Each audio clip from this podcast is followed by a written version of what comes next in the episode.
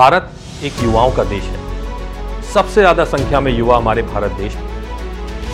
ऐसे में भारत सरकार और उत्तर प्रदेश सरकार ने युवाओं के साथ घोर अन्याय किया जितनी बेरोजगारी आज हम देख रहे हैं, पिछले पाँच दशकों में ऐसा मंजर कभी नहीं देखा। युवा रोड पे घूम रहा है दर दर की ठोकरें खा रहा है, लेकिन नौकरी कहीं नहीं मिलती। बारह लाख से ज़्यादा सरकारी पद आज खाली है। पेपर होते हैं पेपर लीक हो जाते हैं। पेपर होते हैं तो उनका रिज़ल्ट नहीं आता। रिज़ल्ट आता है तो ज्वाइनिंग नहीं होती।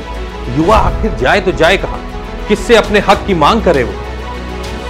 इसलिए प्रियंका गांधी जी ने युवाओं के लिए एक प्रतिज्ञा ली कि हमारी सरकार आते ही 20 लाख सरकारी रोज़गार युवाओं को देंगे। और साथ ही साथ संविदा कर्मियों और ठेका कर्मचारियों का नियमितीकरण किया जाएगा। ये कोई घोषणा नहीं है।